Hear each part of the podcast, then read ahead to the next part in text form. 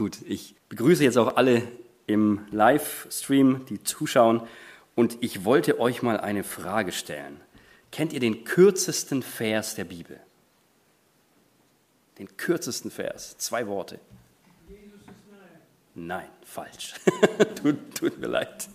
Kürzer, noch kürzer. Ja, Jesus weinte. Das ist der kürzeste Vers. Danke, Klaus, trotzdem für deinen Versuch. Kennt ihr den zweitkürzesten Vers der Bibel? Den kennt ihr nicht. Ich habe wirklich die Buchstaben gezählt, ja, um, um mich zu vergewissern. Der zweitkürzeste Vers der Bibel lautet, denkt an Lots Frau. Das ist interessant, dachte ich. Okay, denkt an Lots Frau. Und wir wollen uns diese Worte mal anschauen im Kontext und wir schlagen dazu unsere Bibeln einmal auf. Da geht es in Lukas 17 ab Vers 26 darum, dass Jesus darüber spricht, was auf uns zukommen wird in den letzten Tagen. Lukas 17, Vers 26. Da heißt es, in den Tagen, in denen der Menschensohn kommt, wird es sein wie in den Tagen Noahs.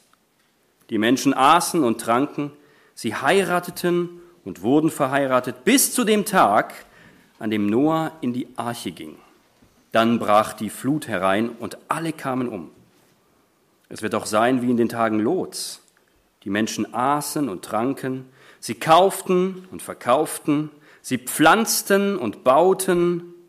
Doch an dem Tag, als Lot Sodom verließ, regnete es Feuer und Schwefel vom Himmel und sie kamen alle um.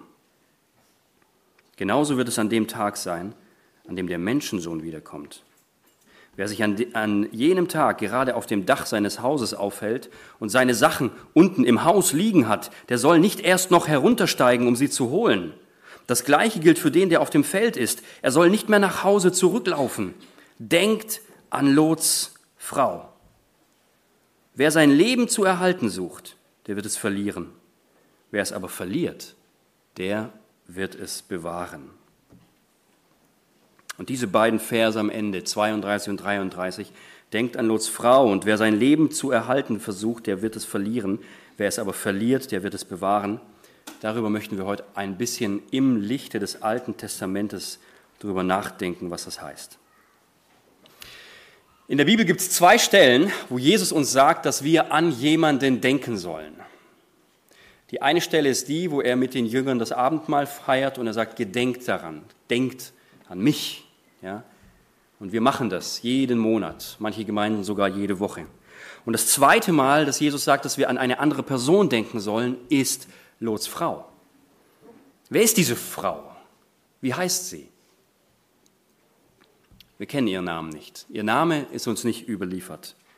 Aber wenn wir mehr über Lot herausfinden, dann werden wir auch mehr über Lots Frau herausfinden. Also wer ist Lot? Dazu schlagen wir die Bibel einmal auf, auf ähm, in äh, 2. Petrus, Kapitel 2, ab Vers 5. 2. Petrus, Kapitel 2, ab Vers 5.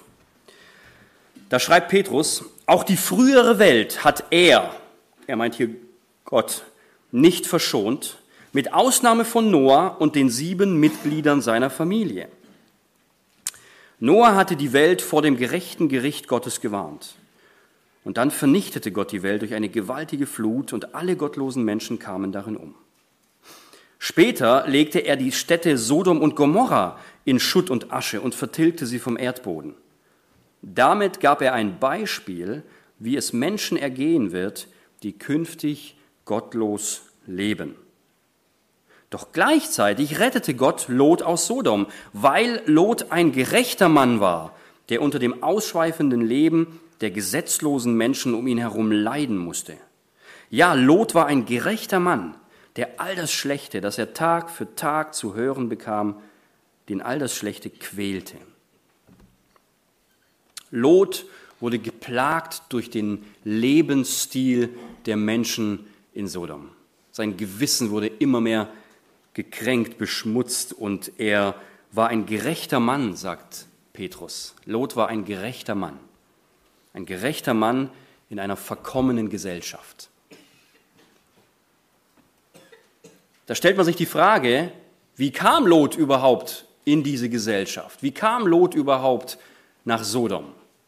Was hat ihn da hineingebracht? Und die meisten kennen diese Geschichte schon von früh auf, aber lasst uns sie an einigen Wegpunkten nochmal beleuchten. Wer war Lot überhaupt? Lot war der Neffe von Abraham. Und manchmal stellen wir uns Abraham als einen Viehzüchter vor, der, der in so Zelten gelebt hat. Aber das trifft es nicht ansatzweise. Abraham war viel mehr. Abraham war ein sehr, sehr reicher und wohlhabender Mann, auch wenn er sich entschlossen hat, in Zelten zu wohnen. Die Bibel sagt, dass Abraham reich an finanziellen Mitteln war. Abraham hatte viel Silber, Abraham hatte viel Gold. Schier unüberschaubare Tierherden hatte er mit vielen Dienern. Er hatte sogar Söldner und Soldaten, die darauf aufgepasst haben. Und Abraham, seine ganze Hippe, mit der er unterwegs war, äh, die war groß. Heute würde man sagen, Abraham hat ein ganzes Unternehmen geleitet. Und als Abraham aus Ur weggezogen war, weil er hat diese Vision von Gott, diese Berufung gespürt, dass er ähm, dort weggehen sollte, hat er seinen Neffen Lot mitgenommen. Und so hat Lot eben vom Reichtum Abrahams auch profitiert. Das bedeutet, Abrahams Segen, das, was Abraham hatte, ist auch auf Lot übergegangen. Lot hat davon profitiert. Und irgendwann hatte Lot auch große Herden mit Dienern, die darauf aufgepasst haben. Tja, und es kommt, wie es kommen muss. Irgendwann haben sich die Herden oder die Hirten dieser Herden miteinander gestritten. Ständig sind sie sich in die Quere gekommen. Die eine Herde hat der anderen Herde das Gras weggefressen, das Wasser weggetrunken. Und so ist es handgreiflich geworden und man hat darüber schon gemunkelt. Und das ist auch Abraham zu Ohren gekommen. Und Abraham, der ältere der beiden von Lot, er geht auf Lot zu und er sucht das Gespräch mit Lot. Selbst diesen Aspekt finde ich schon interessant, weil Lot ist ja der Jüngere. Ja?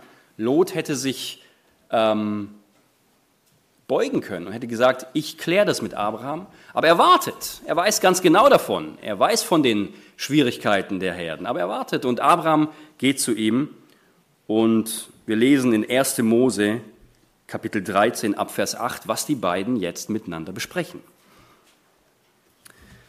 1. Mose 13, Vers 8. Da heißt es, da sprach Abraham zu Lot, es soll doch nicht Streit sein zwischen mir und dir, zwischen meinen Hirten und deinen Hirten, denn wir sind Brüder. Steht dir nicht das ganze Land offen? Trenne dich von mir. Willst du zur Linken, so gehe ich zur Rechten. Und willst du zur Rechten, so gehe ich zur Linken. Da hob Lot seine Augen auf und sah die ganze Jordanaue, denn sie war überall bewässert wie der Garten des Herrn, wie das Land Ägypten bis nach Zoar hinab, bevor der Herr Sodom und Gomorra zerstörte. Darum erwählte sich Lot die ganze Jordanaue und zog gegen Osten. So trennte sich ein Bruder von dem anderen. Abraham sagt zu Lot, Neffe, wir sind Familie. Wir streiten uns nicht über solche Sachen. Das machen wir nicht. Und wir finden jetzt dafür eine Lösung. Und Abraham lässt Lot den Vortritt. Er sagt, schau dir das Land an. Such dir eins aus. Ja, ich bin davon nicht mehr abhängig. Mir geht's gut. Ich habe den Wohlstand, den ich brauche zum Leben. Mir reicht es an allem. Ich brauche nicht mehr. Such du dir was aus. Und er lässt Lot den Vortritt. Und dann lesen wir weiter ab Vers 12. Abraham wohnte im Land Kanaan und Lot wohnte in den Städten der Aue und er schlug sein Zelt auf bis nach Sodom hin. Also er ist bis nach Sodom hin, bis an diese Stadt und dort hat er seine Zelte wieder aufgeschlagen. Vers 13. Aber die Leute von Sodom waren sehr böse und sündigten schlimm gegen den Herrn. Also eine, eine Stadt, in der wir uns höchstwahrscheinlich sehr, sehr unwohl fühlen würden. Und vor dieser Stadt baut Lot jetzt seine Zelte auf. Er wohnt also noch nicht in, Sodom, davor. Und einige Zeit später ändert sich das aber. Einige Kapitel weiter, Lot wird entführt und eine super spannende Geschichte passiert. Abraham geht mit seinen Männern, Soldaten hin, befreit sie und noch viele andere, ja. Und da gibt es einen kleinen Vers und da heißt es, Lot wohnte in Sodom. Das heißt, Lot hat seine Zelte aufgegeben und er ist in die Stadt reingegangen. Und da stellt sich mir diese Frage, und die habe ich mich immer gefragt, seit ich ein Kind war, habe ich mich gefragt, Lot, warum? Warum bist du in die Stadt reingegangen, wenn doch ganz klar war, die Leute von Sodom waren böse und sündigten schlimm gegen den Herrn? Was hat dich dazu bewegt, dahin zu gehen? Schau mal, Lot, dein Onkel ist von Gott selbst berufen worden, der Vater einer großen Nation zu werden, durch den die ganze Welt gesegnet werden sollte. Du aber wählst Sodom. Warum? Hat es doch auch an nichts gefehlt. Du warst doch auch reich gesegnet. Du bist doch auch mit allem ausgestattet, was dein Onkel hatte. Fehlst dir an irgendetwas? Du lebst friedlich. Und in Sodom vor allem gibt es keine gerechten Menschen. Keine guten Menschen. Was willst du dort? Auf unsere Zeit heute projiziert könnte man sagen, in Sodom gab es keine einzige Gemeinde. Keine Zusammenkunft von Gläubigen keine Menschen, denen etwas daran gelegen ist, Gott die Ehre zu geben. Keinen einzigen. Und Lot geht dahin. Ich musste da an uns denken, an uns Christen manchmal. Der Epheserbrief, der sagt, dass wir alle Reichtümer besitzen, die in Christus vorbereitet sind. Dass wir schon alles haben, was wir eigentlich brauchen. Gott versorgt uns mit allem. Jesus sagt ganz klar, schaut euch die Tulpen an, schaut euch die kleinen Spatzen an. Wenn Gott für sie sorgt, wird er sich nicht auch um euch sorgen? Warum suchen wir manchmal nach Reichtümern und Wohlstand in dieser Welt, wenn wir doch schon alles haben? Also, warum sind wir Christen oft so fasziniert vom Erfolg, vom Reichtum, vom Einfluss, den wir in dieser Welt haben könnten? Was ist mit uns gerechten Leuten, in Anführungsstrichen, gerechten Leuten los, dass wir nach Sodom schielen? Immer mal wieder. Und ich weiß, hier in Moosbach, da geht es keinem so. Ja?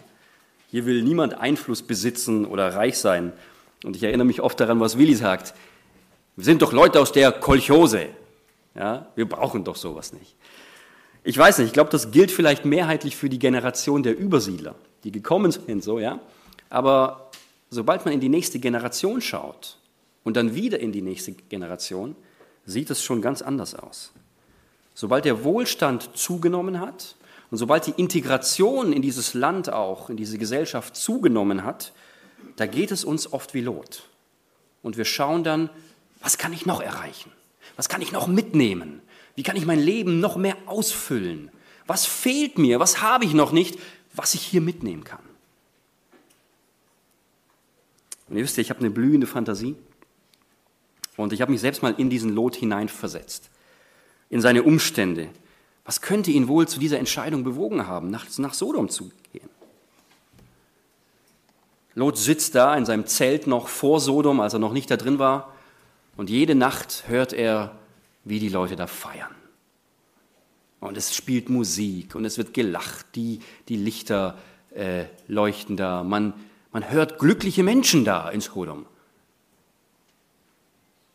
Und er denkt, die Menschen dort, die sehen alle so glücklich aus. Die sehen alle so erfüllt aus. Welche Möglichkeiten hätte ich wohl, wenn ich nach Sodom gehen würde? Das ist eigentlich sehr vielversprechend. Man kann dort alles kaufen, was man möchte. Es gibt so schöne Annehmlichkeiten, öffentliche Bäder, Saunen, man kann sich jeden Tag mit neuen Personen austauschen, nicht nur mit den gleichen in seinem Zelt oder mit denen, die man ums Lagerfeuer herum kennt. Man könnte auch Einfluss gewinnen in dieser Stadt. Ja, im Vergleich zu dem Zeltleben, was ich hier habe, da wäre so eine Großstadt schon was ganz Besonderes. Ja, und vor allem, eines Tages werde ich Kinder haben. Und sie sollen ja auch sich was leisten können. Sie sollen vielleicht studieren können. Sie sollen klüger sein als ich. Sie sollen nicht mit diesen Viehherden hier rum äh, hantieren müssen. Sie sollen ein besseres Leben haben als ich. Ich nutze die Chance. Ich nehme alles, was ich habe und ich gehe in diese Stadt rein. Weil Onkel Abraham, der erzählt ja immer wieder, dass er auf eine Stadt wartet. Aber ich habe die Stadt gefunden. Er wartet auf eine Stadt, die nicht mit Händen gebaut ist. Aber meine Stadt, die ich da sehe, die ist schon da. Da kann ich schon rein. Das ist meine Chance. Ich denke, ich werde es schaffen. Und so dreht er sich um zu seinen Leuten und sagt, Leute, wir brechen hier alles ab. Wir ziehen um. Und Lot ist aufgebrochen. Und wisst ihr, die Bibel sagt, er hat es in wenigen Jahren wirklich zu etwas gebracht in Sodom. In Kapitel 19 heißt es, dass er im Stadttor saß. Was bedeutet das? Wenn die Bibel sagt, er saß im Stadttor. Ja, er saß nicht nur da, weil er nichts zu tun hatte. Im Stadttor saßen die Männer, die die Politik dieser Stadt verwaltet haben, die Gericht gehalten haben, die etwas zu sagen hatten. Diese Männer saßen im Stadttor und die Leute sind zu ihnen gekommen und haben sich ähm, von ihnen beraten lassen und ihre Angelegenheiten von ihnen klären lassen. Lot hat in Sodom Einfluss gewonnen. Und Lot hat auch geheiratet. Er hatte eine Frau aus Sodom genommen und er hatte mit ihr zwei Töchter gezeugt. Lot auf der einen Seite in Sodom, scheinbar glücklich, erfüllt, einflussreich und Abraham immer noch da draußen in der wilden Steppe. Aber wer ist wohl der Glücklichere von den beiden? Was meint ihr? In 2. Petrus haben wir es gelesen. Lot litt unter seiner Entscheidung, die er getroffen hat. Lot hat darunter gelitten, dass er nach Sodom gegangen ist. Er hat gemerkt, das war die falsche Entscheidung in meinem Leben. Sein Gewissen wurde immer wieder neu belastet. Am Anfang hat er nur gesehen, wie glücklich die Menschen waren. Aber als er drin war, hat er gesehen, wie schmutzig die Menschen waren.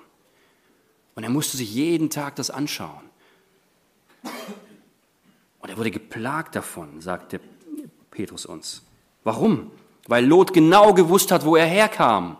Er wusste, er kam nicht hier aus Sodom. Er kommt von einem anderen Ort.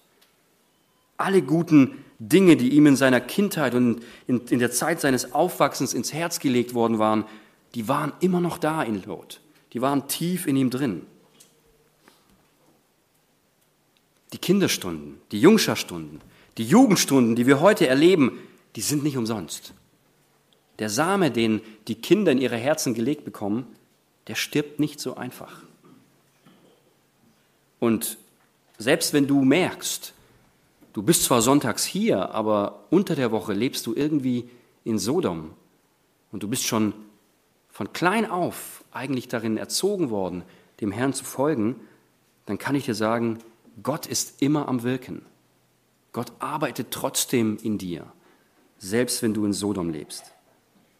Und so war Lot zwar mit seinem Körper in Sodom, aber sein Herz sehnte sich nach der Gewissheit, die er damals hatte, als er noch mit Onkel Abraham um das Lagerfeuer saß und nach den ganzen Verheißungen, von denen Abraham oft erzählt hat, dass er darauf wartet, was Gott ihm gesagt hat. Lot wusste, dass es wahr ist. Und er war gequält. Er wusste genau, dass er nicht nach Sodom gehörte, dass das nicht sein Platz war. Aber jetzt war er dort fest verwurzelt. Jetzt kommt er dort nicht mehr weg. Sein ganzer Lebensmittelpunkt ist dort und er konnte sich nicht mehr von, von Sodom befreien.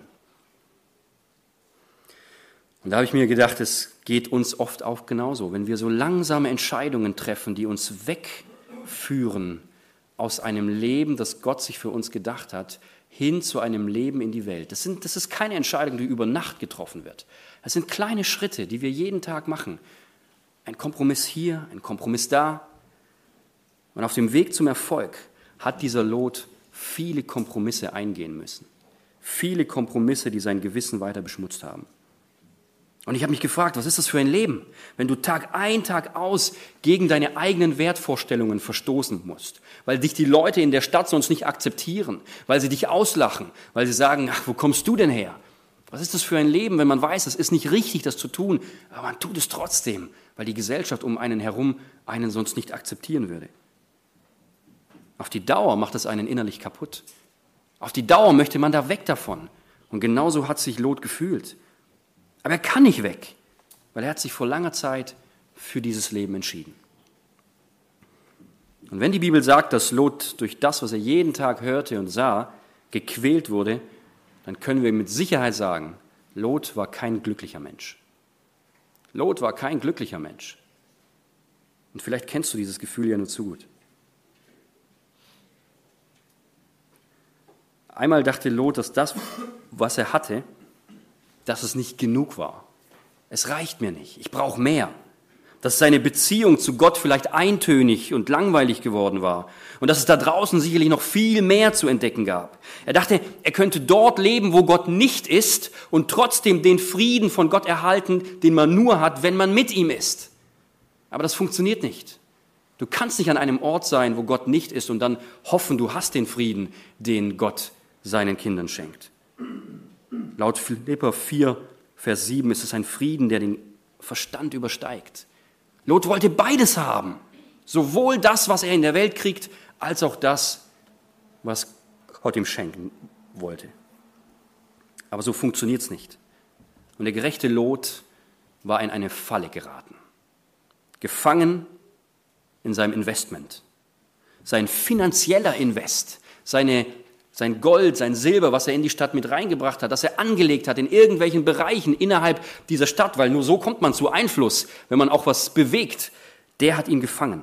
Seine Verpflichtungen hielten ihn fest. Er ist Geschäftsbeziehungen mit anderen Menschen eingegangen. Er hat diese notariell beglaubigen lassen. Er hat sich an einen Vertrag gebunden.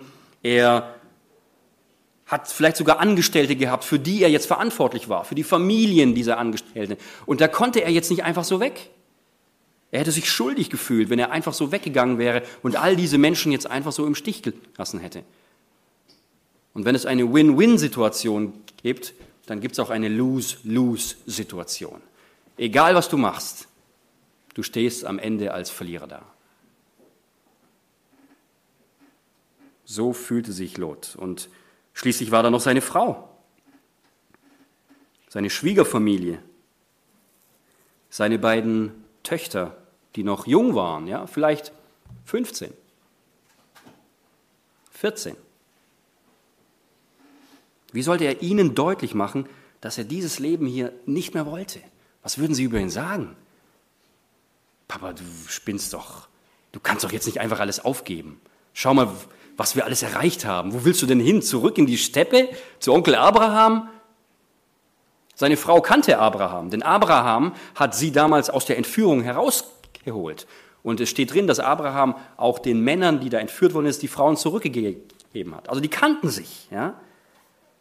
Nein, diese Familie hat Sodom ihr Zuhause genannt. Das war ihr Zuhause. Hier sind wir aufgewachsen, in Sodom. Und Sodom ist ein Teil von uns und wir sind ein Teil von Sodom. Das ist die Wahrheit für diese Familie. Und sie waren an das Schlechte in Sodom gewöhnt. Sie hatten keine Gewissensprobleme wie Lot sie hatte.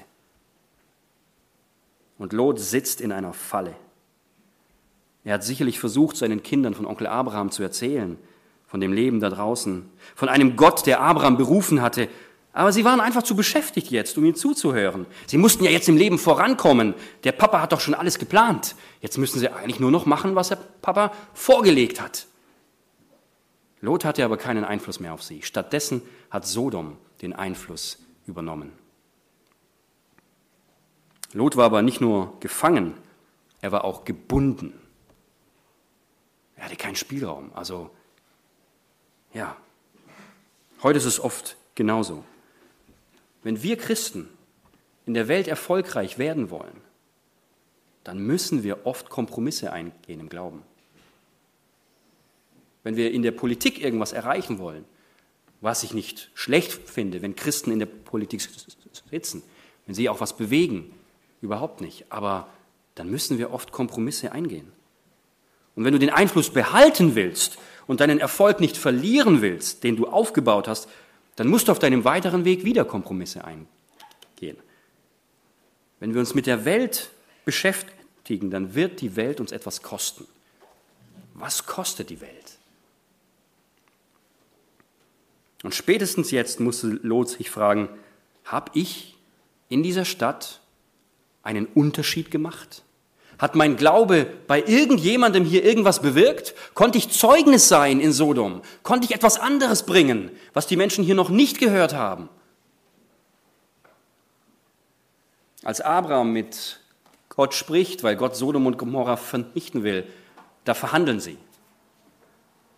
Da sagt Abraham, Gott, du wirst doch die Stadt nicht vernichten, wenn 50 Gerechte da drin sind. Und Abraham verhandelt mit Gott und er senkt die Zahl immer weiter. 45, 30, wer weiß, wie tief gehen sie. Bis auf zehn Menschen. Abraham sagt Gott, du bist doch gerecht. Wenn zehn gerechte Menschen in dieser Stadt drin sind, wirst du die Stadt dann vernichten? Und Gott sagt, nein, wegen zehn Gerechten werde ich die Stadt nicht vernichten. Aber es gab keine zehn Gerechte.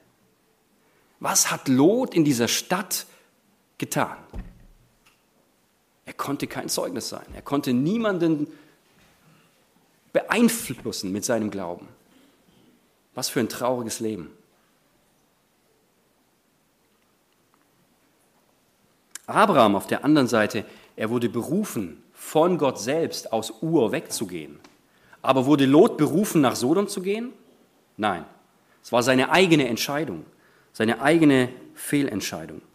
Lot hat sich dieses Leben selbst ausgesucht. Lot hat sich dieser Stadt angepasst. Er wollte ein besseres Leben haben. Manchmal frage ich mich, wie kann die Bibel dann sagen, dass er ein gerechter Mann war?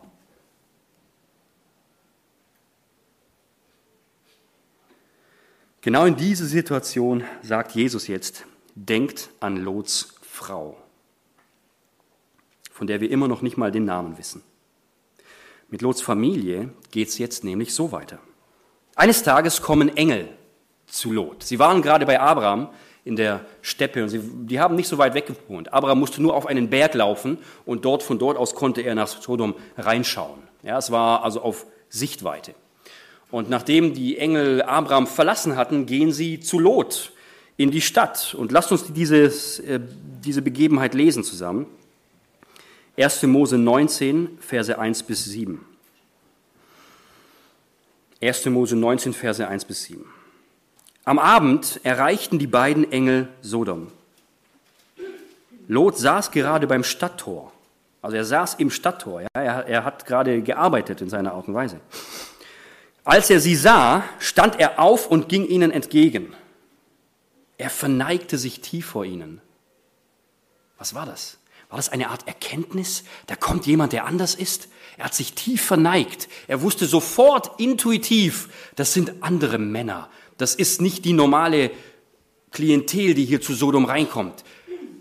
Manchmal erkennen wir andere Christen an der Art, wie sie sprechen, gehen, sich kleiden, äh, wie sie sind. Lot er, erkennt da was, ja. Und er sagt, meine Herren, sagte er, kommt in mein Haus, lasst euch die Füße waschen und seid meine Gäste für die Nacht. Morgen früh könnt ihr dann weiterreisen. Nein, antworteten sie, wir wollen auf dem Marktplatz übernachten. Aber Lot drängte sie so lange, bis sie in, äh, mit ihm in sein Haus kamen. Dort bereitete er für sie ein gutes Essen zu, backte frisches Brot und sie aßen. Noch ehe sie sich schlafen gelegt hatten, kamen alle Männer Sodoms, alle, Junge und Alte, und umstellten das Haus. Sie schrien, Lot, wo sind die Männer, die heute Abend zu dir gekommen sind? Schick sie zu uns heraus, wir wollen uns an ihnen befriedigen. Lot ging zu ihnen vors Haus und schloss die Tür hinter sich zu. Meine Brüder, bat er, begeht doch kein solches Verbrechen. Eine Situation, wo sich mir die Haare zu Berge stellen. Stellt euch das mal vor. Interessant finde ich aber, wie er sie anspricht. Meine Brüder. Diese abscheulichen Männer, die hier vor seiner Haustür stehen, gelenkt von ihrer Wollust, die schlimmer ist als alles, was wir im Moment überall oder zumindest auf der Welt sehen, aber wo sich unsere Welt gerade hinbewegt. Er nennt sie meine Brüder. Und warum, weiß ich nicht. Vielleicht wollte er die Situation ent, äh, entschleunigen, ja, die Männer beruhigen und sagen, Männer, jetzt kommt, kommt zur Besinnung. Sie hatten was Schlimmes vor. Aber er macht ihnen ein Angebot. Katastrophal. Vers 8. Seht doch, ich habe zwei Töchter, die noch mit keinem Mann geschlafen haben. Die kann ich zu euch herausbringen. Tut mit ihnen, was ihr wollt. Nur lasst diese Männer in Ruhe denn deshalb sind sie in mein Haus gekommen. Kann man darüber am Sonntag predigen, frage ich mich. Aber es steht in der Bibel. Und ich bin einfach nur sprachlos bei diesem Geschehen. Ich fasse es nicht, dass jemand so etwas auch nur vorschlagen kann. Wir haben gesagt, die Mädels waren 14 vielleicht, 15, ja? Und alle Männer Sodom standen da vor der Tür. Aber das Schlimme ist, diese Männer lehnen das Angebot ab. Das reicht ihnen nicht. Sie sagen zu ihm in Vers 9, mach, dass du fortkommst, riefen sie. Du hast dich als Fremder bei uns niedergelassen und jetzt spielst du dich als Richter über uns auf. Wir werden dich noch schlimmer zurichten als diese beiden Männer. Sie stürzten sich auf Lot und wollten die Haustür aufbrechen. Die Männer, die vorher noch mit Lot im Stadttor gesessen waren, die ihn willkommen geheißen hatten, die gesagt haben, ja, da kommt einer, der bringt Geld in die Stadt, der bringt Bewegung in die Stadt, vielleicht auch neue Ideen, die zuvor mit ihm Geschäfte gemacht haben, auf einmal dreht sich dieser Aspekt, weil sie genau gewusst haben, dass dieser Lot immer ein bisschen anders war als sie.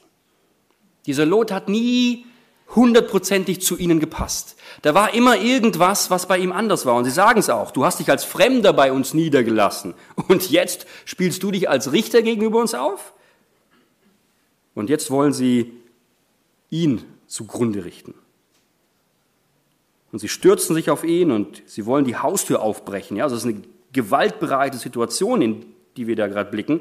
Da zogen die beiden Engel ihn ins Haus und verschlossen die Tür. Sie schlugen die Männer vor der Tür mit Blindheit, sodass die, sie die Tür nicht mehr finden konnten. Hast du noch irgendwelche Verwandten in der Stadt? fragen die Engel ihn. Schwiegersöhne, Söhne, Töchter oder sonst jemand von der Familie? Dann bring sie aus der Stadt heraus, denn wir werden die Stadt dem Erdboden gleich machen. Schwere Klagen über diesen Ort sind vor den Herrn gekommen und er hat uns beauftragt, ihn zu vernichten. Das ist die Situation, wo Jesus sagt, so wird es einmal sein. Und unsere Welt bewegt sich gerade mit großen Schritten darauf hinzu. Ich kann mir das gar nicht vorstellen, in so einer Gesellschaft zu leben. Keine Sicherheit. Nachts auf die Straße gehen ist auch heute schon schwierig in manchen Ländern der Welt. Ja, wenn man bedenkt in ähm, den Großstädten, da ist es heute schon so gefährlich. Aber das soll weltweit passieren. Vers 14. Da lief Lot zu den Verlobten seiner Töchter und bat sie, schnell, verlass die Stadt, denn der Herr wird sie zerstören. Die jungen Männer aber lachten ihn aus. Sie lachten ihn aus. Sie lachten ihn so aus, wie damals, wie sie Noah ausgelacht haben, als Noah Jahre gepredigt hat, der Herr wird diese Welt vernichten. Sie lachten ihn aus. Sie lachten uns aus, wenn wir sagen, Gott wird diese Welt einmal richten. Sie lachen uns aus, weil sie denken, das kann doch gar nicht. Welcher Gott? Es gibt keinen. Ja, die Vorstellungskraft haben sie verloren davon, weil ihr Herz verdunkelt ist. Und spätestens jetzt könnte man meinen, Lot hat es verstanden. Er wird alles nehmen, was er hat und einfach losrennen. Aber er zögert. Was hält ihn denn noch da in Sodom? Was hält dich denn noch in der Welt, wenn du da drin steckst und du merkst, du gehörst da nicht hin? Warum zögerst du? Vielleicht das gleiche, was Lot hält? Vers 16. Als Lot immer noch zögerte, nahmen die Engel ihn. Sie haben ihn gepackt, seine Frau und seine Töchter bei der Hand und sie führten sie aus der Stadt heraus, denn der Herr wollte sie verschonen. Der Herr wollte diese Familie verschonen. Und da denke ich mir, was haben wir für einen gnädigen Gott? Er, er denkt an seine Leute. Er denkt an seine Leute, die, die gerecht sind. Und Gott hat sich zum Ziel gesetzt, Lot da rauszuholen. Er hat ihm einen Rettungsweg angeboten. Aber Lot muss sich so ziehen lassen. Er kommt nicht von selbst.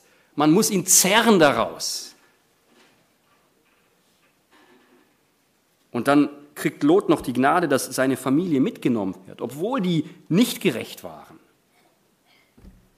Gott lässt nicht locker. Und selbst als Lot zögerte, ergreift Gott wieder die Initiative und er zieht ihn. Und jeden Tag denke ich, Gott macht es heute noch genauso. Er versucht Menschen zu ziehen. Er versucht dich da rauszukriegen, wenn du da feststeckst und nicht rauskommst.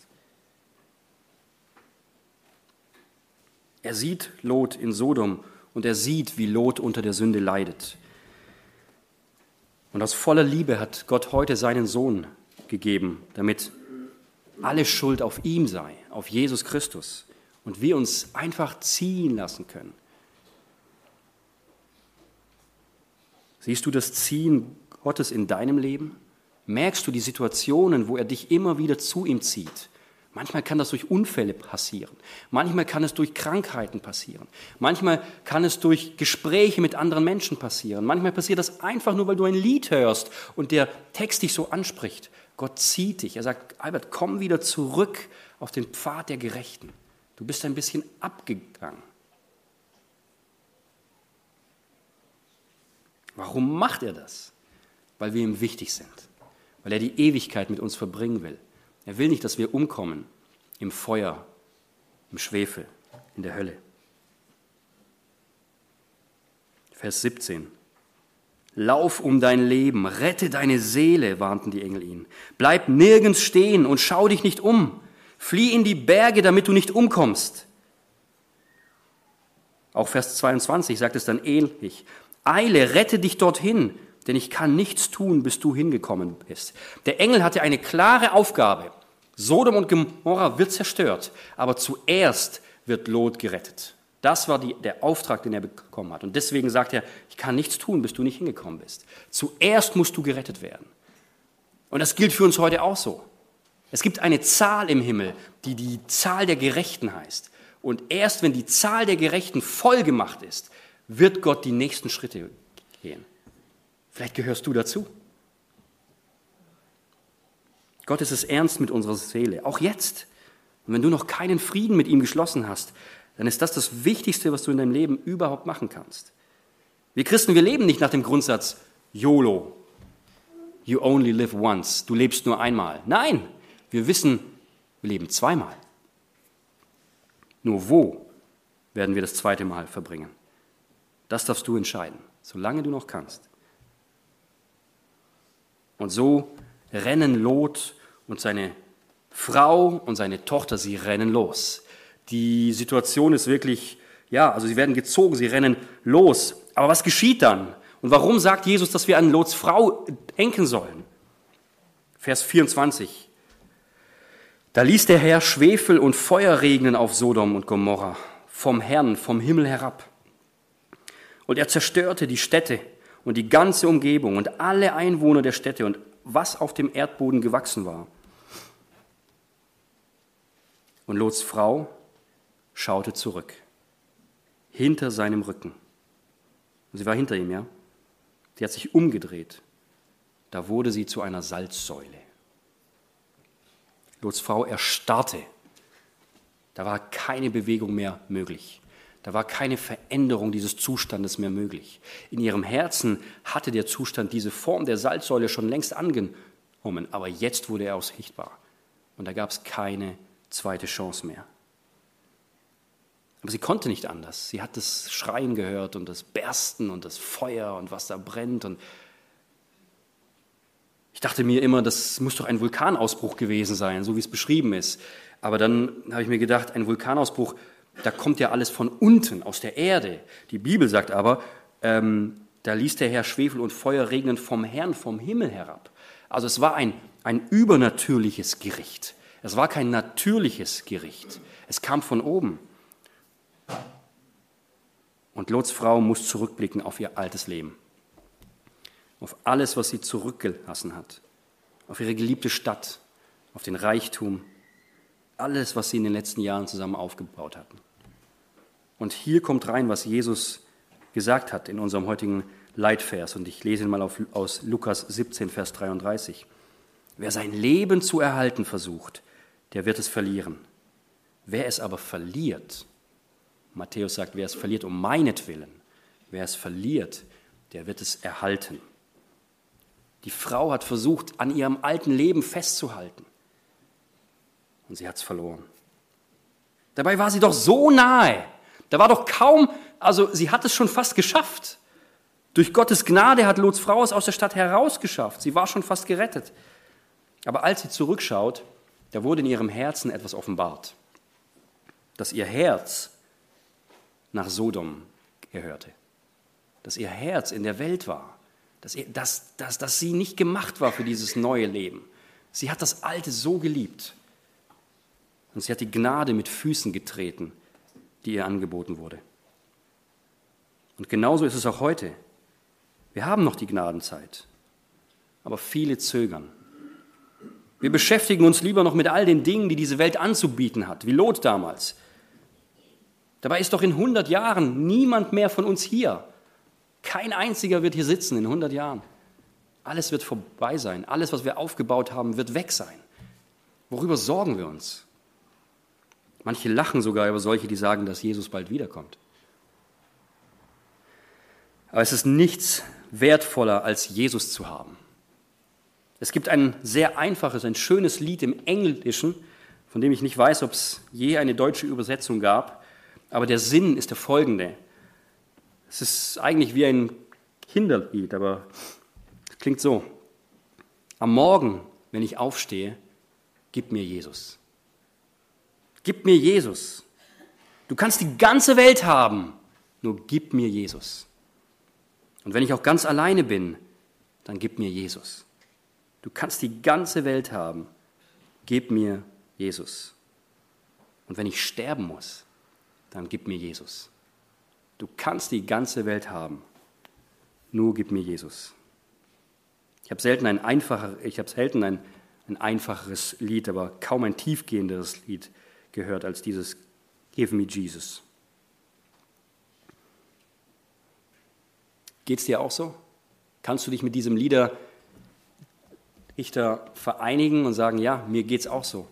Ich brauche das alles ja eigentlich nicht. Wisst ihr, manchmal geht es mir schwer so dabei. Und ich muss mich immer wieder daran zurückerinnern, was ist eigentlich wichtig in diesem Leben? Sind es diese 80 Jahre hier oder ist es die Ewigkeit, die einmal kommt? Wie ging es weiter mit Lot? seine Frau zu einer Salzsäule erstarrt. Er musste alles zurücklassen. Nichts konnte er mitnehmen. Nichts war da. Seine Kleider hatte er an und seine Töchter an der Hand. Sein ganzes Leben war jetzt nur noch ein Häufchen Elend. Er ist mit Reichtum in die Stadt reingegangen, aber ist völlig verarmt wieder herausgekommen. Das kostet die Welt.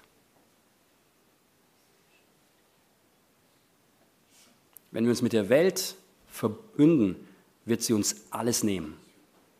Wenn wir den kleinen Finger geben, wird sie uns alles nehmen. Das Einzige, was er hatte, dass er selbst gerettet war. Er und seine Töchter. Aber ich frage mich, warum? Warum hat Gott Lots Leben gerettet? Gott hätte ihn doch einfach auch mitsterben lassen. Was hätte es für einen Unterschied gemacht in dieser großen Stadt? Lot hätte doch in einigen Jahren sicherlich sowieso sterben müssen. Warum hat Gott an Lot gedacht? Die Lösung lesen wir in 1. Mose 19, Vers 27. Früh an diesem Morgen eilte Abraham zu der Stelle, wo er mit dem Herrn gesprochen hatte. Er rennt auf diesen Hügel hoch. Ja. Er schaute auf Sodom und Gomorra und die ganze Umgebung hinunter und sah von dort Rauch und Qualm wie aus einem Ofen aufsteigen. Die ganze Stadt war vernichtet, wie Gott gesagt hat. Doch Gott hatte Abrahams Bitte erhört. Er hatte zwar die Städte zerstört, in denen Lot gewohnt hatte, Lot selbst aber in Sicherheit gebracht. Als Abraham damit Gott verhandelt hat, hat Abraham auch an seinen, an, an seinen Neffen Lot gedacht. Er hat gesagt, Lot ist noch da drin. Lot ist noch in der Stadt. Lot ist noch in der Welt. Warte doch, bis du die Welt zerstörst. Zieh erst Lot da noch raus. Dass Lot gerettet wurde, das hatte er seinem nächsten Verwandten, Abraham, zu verdanken. Und wieder einmal, ja. Abraham hat ihn schon mal gerettet. Und hier musste ich noch ein bisschen tiefer über mich selbst nachdenken. Ich habe mich gefragt, warum bin ich gerettet? Wem habe ich zu verdanken, dass ich gerettet bin? Sicherlich erstmal Jesus. Er hat am Kreuz alles getan dafür, er hat bezahlt, ja. Aber ich glaube, meine nächsten Verwandten spielen da eine ganz große Rolle. Wie oft habe ich meine Mutter kniend gesehen vor dem Bett, als es neun, zehn Uhr abends war und ich bin hochgerannt und ihre Schlafzimmertür stand immer so ein Spalt weit offen und ich habe es flüstern hören, immer pss, pss, pss, pss, pss, pss.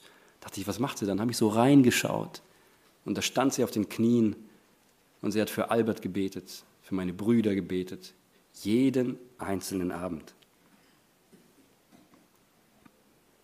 Und genauso wie Abraham für Lot gebetet hat, genauso wie unsere Mütter für uns gebetet haben, haben wir die Aufgabe, für unsere Kinder zu beten. Dass wir sie mittragen im Gebet. Dass wir nicht sagen, sie sind uns egal. Selbst wenn sie jetzt in Sodom leben, selbst wenn sie in der Welt sind, ist es unsere Aufgabe, sie mitzutragen. Jeden einzelnen Tag. Tun wir das heute noch?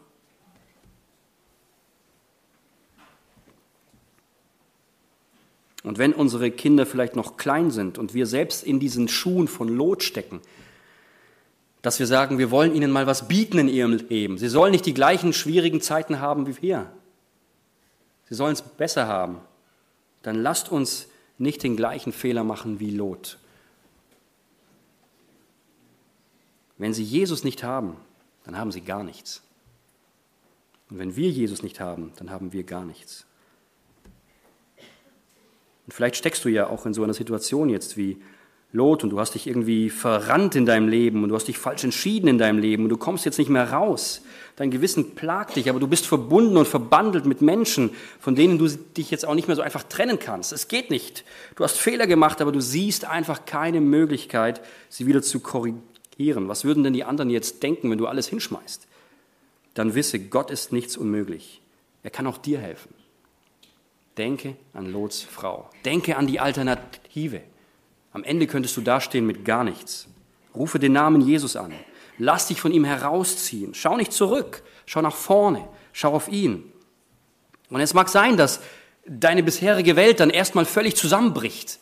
Dass du vor einem Schutthaufen stehst und alles zerstört ist. Aber häng nicht daran. Sie wird eh vergehen. Deine Seele aber lebt weiter. Und was dich erwartet, ist ewiges Leben. Ich lese nochmal, denn wer sein Leben retten will, der wird es verlieren. Wer aber sein Leben verliert um meinetwillen, der wird es finden. Mir war heute wichtig, mit dieser Geschichte von Lot zu zeigen, dass es nicht nur die Ungläubigen, nicht nur die Gottlosen sind, die ihre Lebenserfüllung in der Welt suchen. Manchmal sind es auch wir Christen. Wenn uns das, was wir haben, nicht reicht, wenn wir denken, wir brauchen mehr, das tun wir nicht. Wir brauchen nicht mehr. Lasst uns niemals unser Ewigkeitsgeburtsrecht eintauschen gegen eine billige Linsensuppe. Das ist es nicht wert. Amen.